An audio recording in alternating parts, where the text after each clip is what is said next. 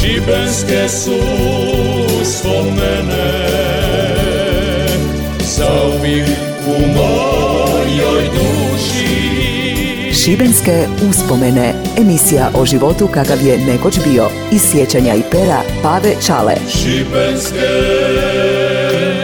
uspomene Zdravi mi i veseli bili. Ja sam Pave Čala, rečeni dobri iz Škopinca i evo još jedne moje priče. Nemojte me vatati za svaku rič, ja sam to tako vidija i gotovo.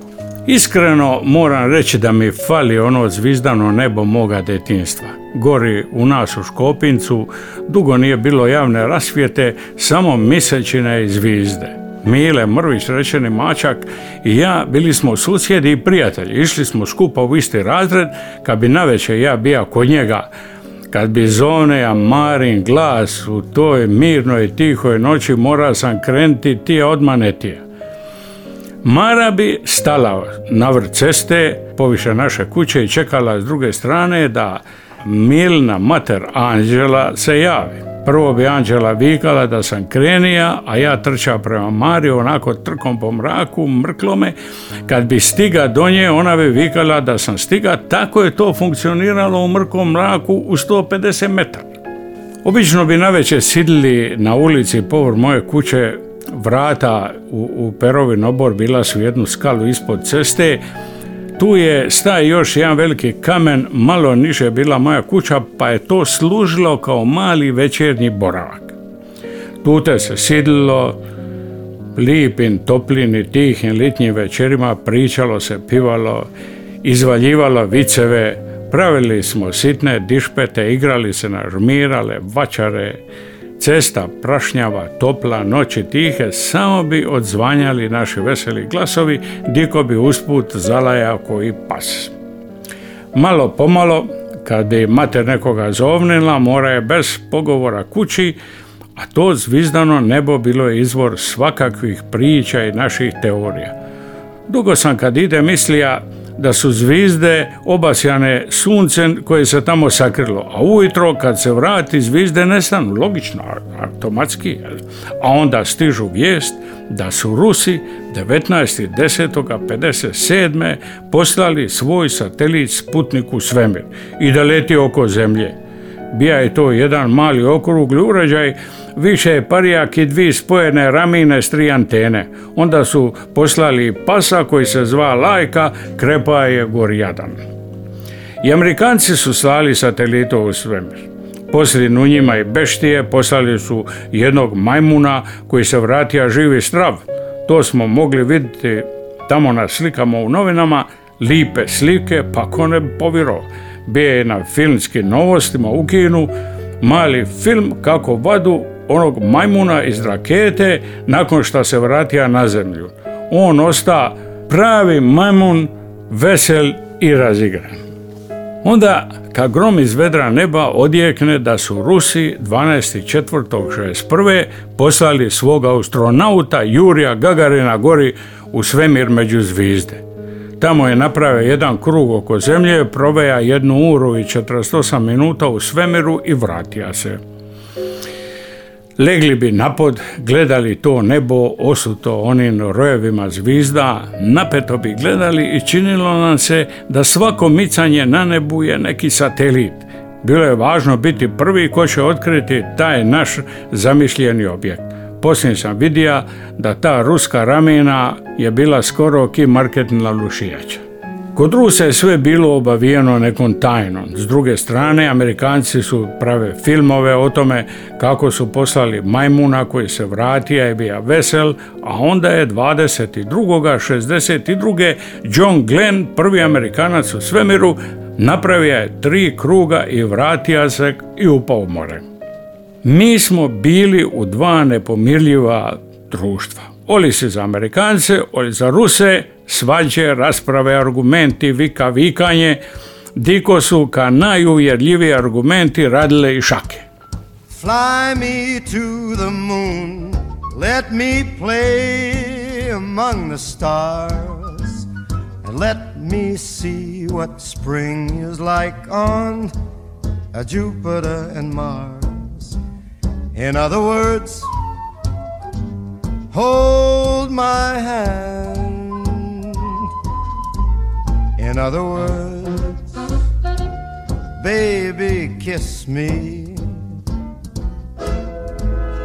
Fill my heart with song and let me sing forevermore. You are all I long for, all I worship and adore. In other words, please be true. In other words, I love you.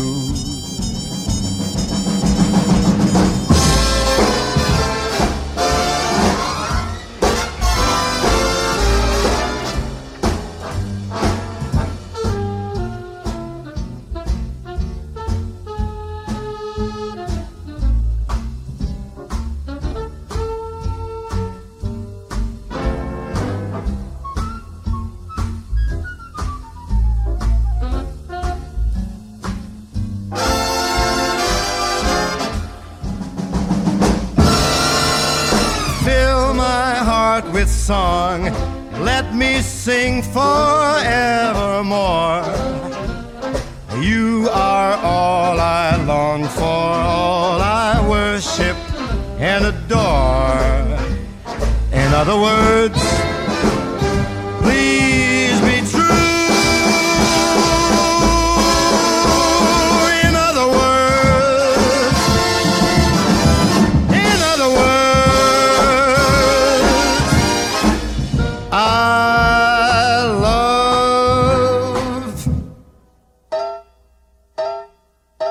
you. Šibenske uspomene. uspomene. 6.7.64. neponovljiv događaj gore na Šupčevcu na stadionu Rade Končar, grupa mladih šibenskih gimnazijalaca entuzijasta lansira rakete u zrak. Većinom su to bile male rakete, a najspektakularnije je bilo kad su lansirali dvostupanjsku raketu koja je, kažu, odletila 750 metara u zrak. Kako su to izračunali, ne znam.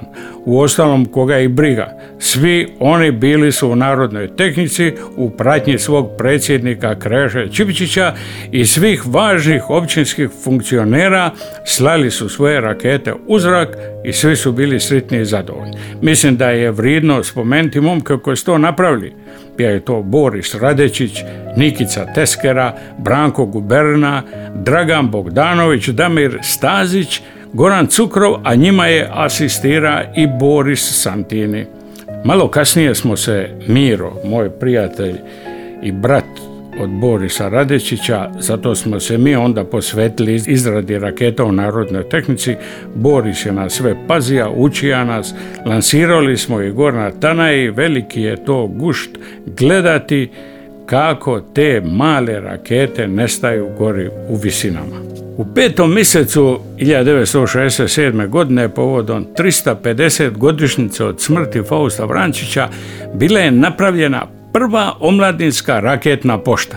Narodna tehnika u Šibeniku i njezini raketari napravili su dvostupanjsku raketu koja je lansirana s prvića, sobom je nosila i raketnu poštu.